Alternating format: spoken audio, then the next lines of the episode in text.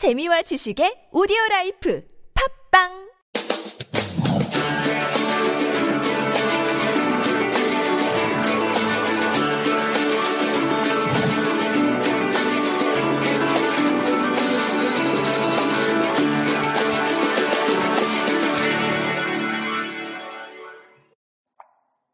제가 요즘은 매주 한 10분 정도 향기 노트라고 해서 강의를 합니다. 한 달에 한 번 하지 않고 매주 10분 정도.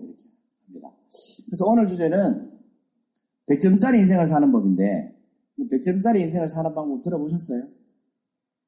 처음 들으십니까? 100점짜리 인생을 사는 방법에 대해서 말씀을 드리려고 해요. 이 김대재 장관이라고 아십니까? 정통부 장관 하셨던 분. 대한민국 역사상 정통부 장관을 가장 잘했고 가장 오랫동안 그 자리에 계셨던 분. 이분이 삼성에 원래 삼성의 임원 출신인데 장관으로 이렇게 발탁이 되면서 포기한 돈이 300억이 넘는다고 해요.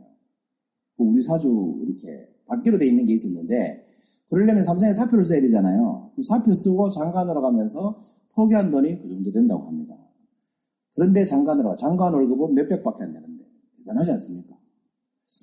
이분이 어느 날 조찬 조찬 회의에서 이런 말을 했습니다. 외국인한테 들은 얘기인데 100점짜리 인생을 사는 방법을 알려드리겠습니다. 하면서 나온 얘기가 100점짜리 인생을 사는 방법이에요.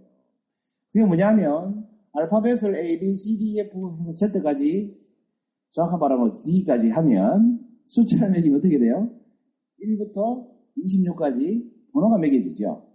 이게 각각의 알파벳의 점수라고 한다면 어떤 단어를 만들어서 그 단어에 해당하는 점수를 다 더하면 점수가 나오겠죠. 100점이 되는 단어가 뭐겠느냐 이거죠. 그게 100점짜리 인생을 사는 방법의 단어다는 겁니다. 예를 들어서 럭이라는 단어는 몇 점이겠습니까? 대보면 방금 말씀드린 것처럼 L의 12와 U의 21과 C의 3, K의 11을 더하면 럭이라는 점수가 나오겠죠. 글자에. 그 점수는 47점입니다. 아, 잘못 하셨네요. 47점입니다. 러브는 몇 점이겠습니까? 러브라는 글자는 54점밖에 안 됩니다. 별로 안 되죠, 생각보다. 그러면 날리지라는 단어는 몇 점이겠습니까? 지식. 우리가 지금 하고 있는 것이 지식 힐링이잖아요. 날리지라는 단어는 몇 점이겠습니까? 이건 점수가 그래도 꽤 높습니다. 72점. 지식이 100점짜리 인생에 좀 가깝죠. 자, 그러면 리더십은 몇 점이겠습니까? 리더십은 89점입니다. 갈수록 지금 점수가 높아지고 있죠. 제가 순서를 그렇게 매를 했습니다. 자, 열심히 일하는 것은 몇 점이겠습니까? 하드워크. 아, 95점보다 조금 높습니다. 98점. 다음에 나올 단어가 여러분 100점짜리 단어입니다. 그럼 100점짜리 단어는 뭐겠습니까? 100점짜리 단어.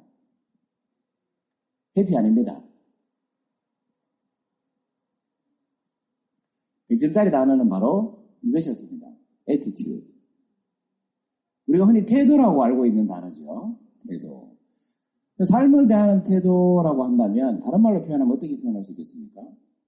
그 attitude는 태도라고 해석이 되지만 이 attitude란 다른 말로 표현하면 마음먹기라는 거죠. 삶의 태도라는 것은 마음먹기에 달렸지 않습니까? 그래서 마음먹기라는 겁니다. 그래서 100점짜리 인생을 만드는 것은 태도고요. 그 태도는 다른 말로 하면 마음먹기라는 겁니다. 합쳐서 말하면 어떻게 돼요? 마음먹기에 달렸다는 거예요. 100점짜리 인생은.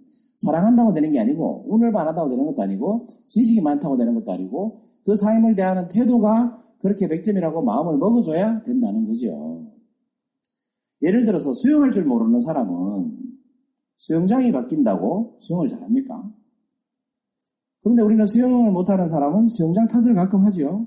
자전거를 잘 못하는 사람은 자전거 타령을 하고 볼링 못 치는 사람은 볼링 공 타령을 하죠. 하우스볼이라서 잘 안 된다고. 그렇게 타령을 하죠. 아, 여기는 보니까 운동하는 분위기가 전혀 아니네요. 그리고 사랑을 모르는 사람은 어떻게 얘기합니까? 상대방이 문제가 있어서 내가 사랑이 안 이루어진다고 얘기하죠. 그렇지 않습니까? 그래서 사랑을 모르는 사람은 상대방이 바뀐다고 해서 행복해지지 않습니다. 왜냐하면 늘 나를 사랑해줄 그 사람이 문제가 있기 때문에 부족하기 때문에 내가 행복하지 못하다고 생각하기 때문에 그렇습니다. 곧 결혼하실 건데 사랑하십니까? 당연히 사랑하니까 결혼하시겠죠. 만난 지 얼마 되셨어요? 아, 1년 반. 얼마나 사랑하세요? 엄청나게 사랑하십니까? 이게 사랑인지 아닌지 구분하는 방법 아세요, 여러분? 내가 어떤 사람을 사랑한다라고 말하잖아요. 그런데 그게 좋아하는 걸 수도 있어요. 사랑하는 거하고 좋아하는 건 다르거든요. 그건 혹시 어떻게 다른지 아세요? 제가 말씀드린 적 없나요? 시킨 얘기하면서 말씀드린 적 있죠. 좋아한다는 것은 나한테 좋으니까 좋아해 주는 거고, 사랑한다는 것은 상대방이 나한테 좋은 일을 하지 않아도 여전히 사랑하죠. 그래서 좋아한다는 것은 이런 거예요. 내가 좋아하는 사람은 내가 싫어하는 짓을 하는 순간 싫어져요. 그렇지 않습니까? 좋아하는 이유는 간단해. 나한테 득이 되니까 좋아하는 거예요. 근데 해가 되는 순간 바로 싫어지죠. 싫다고 말하죠. 뭐 이제 싫어졌으니까 가 이렇게 얘기한다는 거지. 근데 사랑하는 사람은 어떻습니까? 그 사람이 나한테 싫은 짓을 하든 독서를 하든 여전히 사랑한다는 거죠. 그래서 사랑을 하면 상대방을 위해서 나를 희생하게 되고 좋아하게 되면 나를 위해서 상대방을 희생해라라고 한다는 겁니다. 그게 좋아하는 거하고 사랑하는, 거, 사랑하는 거하고 다릅니다. 그래서 내가 이 사람을 사랑하는지 좋아하는지 알고 싶으면 이렇게 질문해 보면 돼요. 내가 이 사람한테 마구 퍼줘도 아깝지 않은가? 라고 질문해서 하나도 아깝지 않다. 그럼 사랑하는 거예요. 근데 좀 아까운 것 같다. 그럼 그건 좀 생각해 봐야 됩니다. 굉장히 많이 사랑한다고 하시니까 마구 퍼줘도 안 아깝겠죠? 그렇죠. 대답이 2초 내려 나왔기 때문에 진심이라고 봐야 됩니다. 이게 머뭇거리면 그거 사실이 아니거든. 2초 이상 머뭇거리면, 형사들이 그런데요. 2초 이상 머뭇거리면 그건 사실이 아니에요. 그래, 지금 1초가 안 돼서 대답을 하셨기 때문에 엄청 사랑하는 게 맞나 봐요. 상대방도 그런 것 같아요. 아, 나만 사랑하는 것 같아요? 어, 왜? 근데 왜 결혼해요? 아, 그렇구나. 그러면 또 이런 질문을 또 하고 싶어지네요. 다른 분들은 어떠십니까? 내가 사랑하는 사람하고 결혼할래요? 나를 사랑하지 않아도. 아니면 나는 사랑하지 않는데 나를 사랑해주는 사람하고 결혼하실래요? 여쭤보려고 하니까 총각이 없네요. 총각이. 그런데 객관적으로는 나를 사랑해주는 사람하고 사는 게 훨씬 더 행복하답니다. 왜 그러냐면 내가 사랑하는 사람 하는데 상대방이 나를 사랑하지 않잖아요. 그런데 살다 보면 사랑이 식죠. 그럼 이제 불행해지는 거예요. 상대방도 사랑하지 않는데 나도 사랑하지 않게 되니까 불행해지는 거죠. 근데 나를 사랑해주는 사람하고 살게 되면 어때요? 시간이 지나면 내가 이혼정이라도 들어서 사랑을 느끼게 된다는 거죠. 이왕이면 서로 사랑하는 게 제일 좋겠죠. 그러니까 빨리 사랑하게 만드세요. 남자가 나를 사랑하게 만들려면요. 그 너무 좋아한다고 사랑한다고 티내면 안 돼요. 아세요? 모르십니까? 아니 아시니까 결혼하겠지 뭐 날 잡았다는 것을 안다는 거 아니에요? 쫓아다니게 만드시면 이 밀당을 잘 하시면 남자가 더 잘합니다. 남자는 막 퍼주는 여자보다 이렇게 나한테 밀고 당기기를 잘하는 여성을 훨씬 더 좋아합니다. 이 본능이거든요. 자 주제를 벗어나는 것 같아서 다시 원점을 넘어서 사랑을 모르는 사람은 상대를 막 바꾸죠. 상대가 문제가 있다고 생각하니까 그렇다고 사랑이 찾아오진 않습니다. 사실은 이게 뭐예요? 사랑할 사랑하지 않기 때문에 일어나는 일이라는 거죠.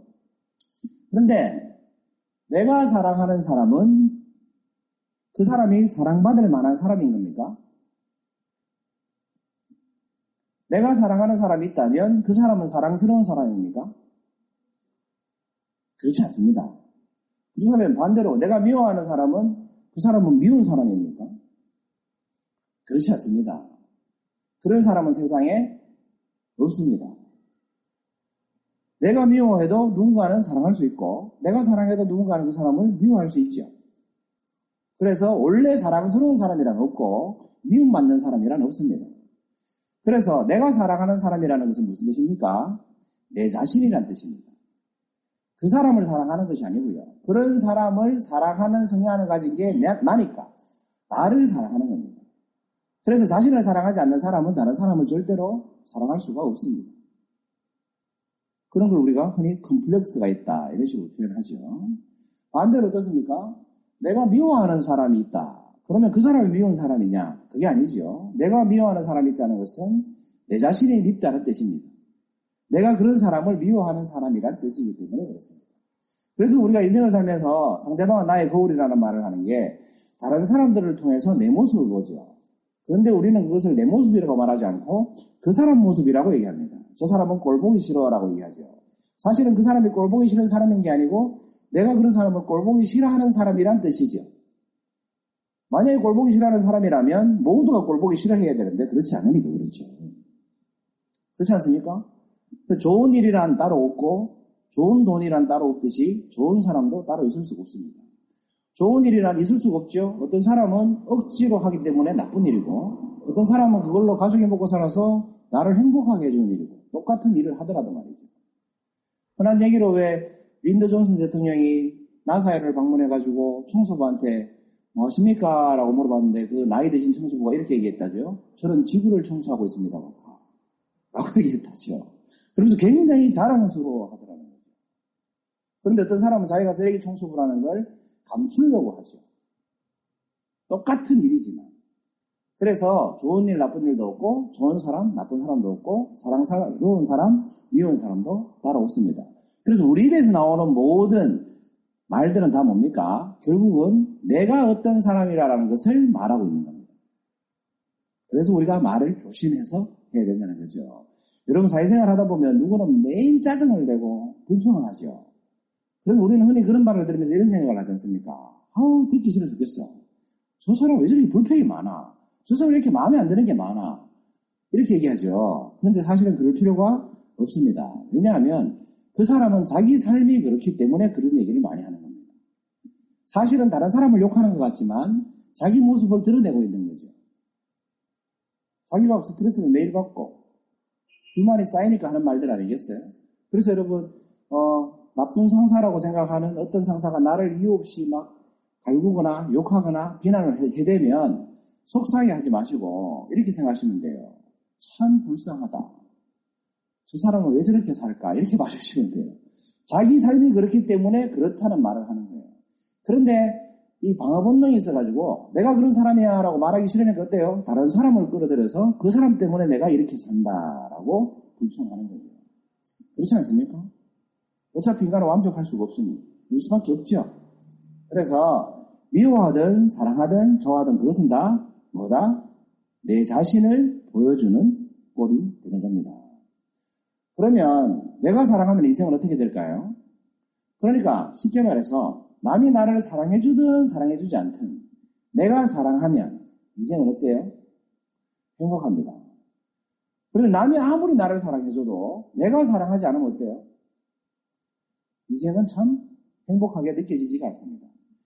미팅 해보셨죠? 안 해보셨습니까, 미팅? 그 시절에 미팅 안 했습니까? 우리 미팅 해보셨죠? 미팅 해보셨죠? 남자분들은 미팅하면 딱한 가지 질문밖에 안 합니다, 주선자한테. 뭐 묻습니까? 예쁘냐? 이것밖에 못 묻습니다. 남자는 누가 미팅 주선한다? 예쁘냐 밖에 안 묻습니다. 근데 여자분들은 남자가 하고 이렇게 미팅할 일이 생기잖아요. 그럼 주선자한테 여러 가지를 묻습니다. 잘생겼냐? 경제력은 있냐? 키는 얼만데? 집안은 괜찮아? 학교는 어디 다녀? 차는 있어? 옷은 잘 입고 다녀? 막 많은 것을 물어보죠. 그런데 남녀 공통적으로 안 물어보는 게 있습니다.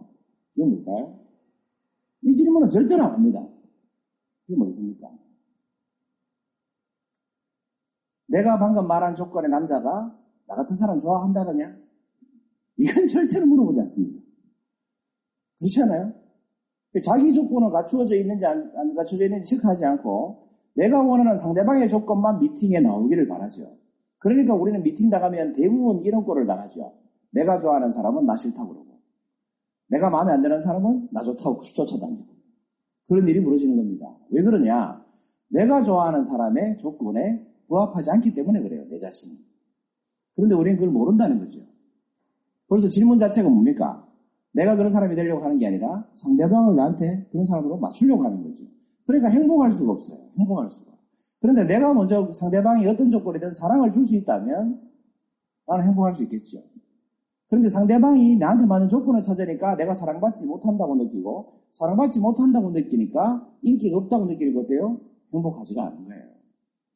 그래서 여러분 마음먹기에 달렸다라는 말은 뭡니까? 내 자신을 어떻게 보느냐에 달렸다 라는 말과 사실은 똑같습니다. 그래서 내가 사랑하면 인생은 행복하지만 내가 미워하면 인생은 어떻게 돼요? 불행한 게 아니고 지옥 같습니다. 누군가를 미워하면 인생은 지옥 같습니다. 꼴도 보기 싫고, 근데 꼴도 보기 싫은 인간은 왜 그렇게 자주 눈에 띄는지 몰라요. 보고 싶은 사람은 기다려도 잘 나타나지 않는데, 꼴 보기 싫은 사람은 찾아다니는 것 같아요, 나를. 상사도 그렇죠. 찍히고 나면, 그 나를 찍은 상사는 나를 졸졸 따라다니면서 갈고 있죠. 내가 좋아하는 상사는 바쁘다고 잘 나타나지도 않아요. 언제나 그런 것 같아요. 그게 심리적으로, 심리적으로 좋아하면 그 시간이 짧게 느껴지기 때문에 더 그런 영향도 있죠. 싫어하면 그 시간이 더 길게 느껴지니까 그런 영향도 있습니다. 어쨌거나 뭡니까? 내가 미워하면 인생은 지옥 같습니다. 그렇다면 내 마음이 있는 곳에 뭐가 있다고 볼 수 있습니까, 여러분?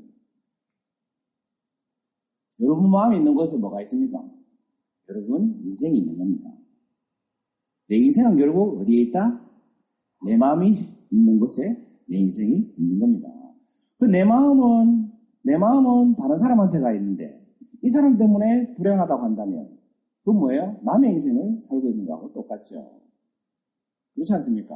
내가 두고 싶은 곳에 마음을 두고 거기에 내 인생이 있다는 것을 알면 행복하게 살 수 있죠. 그래서 여러분 결론을 내면 이렇게 됩니다. 100점짜리 인생을 사는 방법은 뭡니까? 제가 다, 다 가르쳐 드리고 여쭤봅니다. 그래서 100점짜리 인생을 사는 방법은 뭡니까? 내 자로? 그렇습니다. 마음 먹기입니다. 마음 먹기. 여러분 인생을 100점짜리로 살고 싶으시면 attitude 영어로 우리말로 하면 마음 먹기. 마음을 100점짜리라고 먹으십시오. 그러면 언제 100점짜리가 됩니까? 지금 당장 100점짜리가 되는 겁니다. 이 자리에 계신 여러분 120점짜리입니다. 남들 술 마시고 놀 때 여기서 공부하고 계시잖아요. 제가 이런 말씀 드리면 에이 뭐가 그럴까봐 이런 생각이 드시면 100점 되기가 힘들고 어 강사 말이 맞네 라고 생각하시고 수술을 어때요? 내 자신을 그렇게 믿으면 어떻게 됩니까? 100점짜리가 되는 겁니다. 남이 나를 100점짜리라고 인정하지 않아도 내가 나를 100점짜리라고 믿어줘야 100점짜리가 되는 겁니다. 그렇죠? 그래서 여러분 100점짜리 인생 살고 싶으십니까? 마음 먹으십시오. 이것이 향유노트 네 번째 메시지입니다. 마치겠습니다.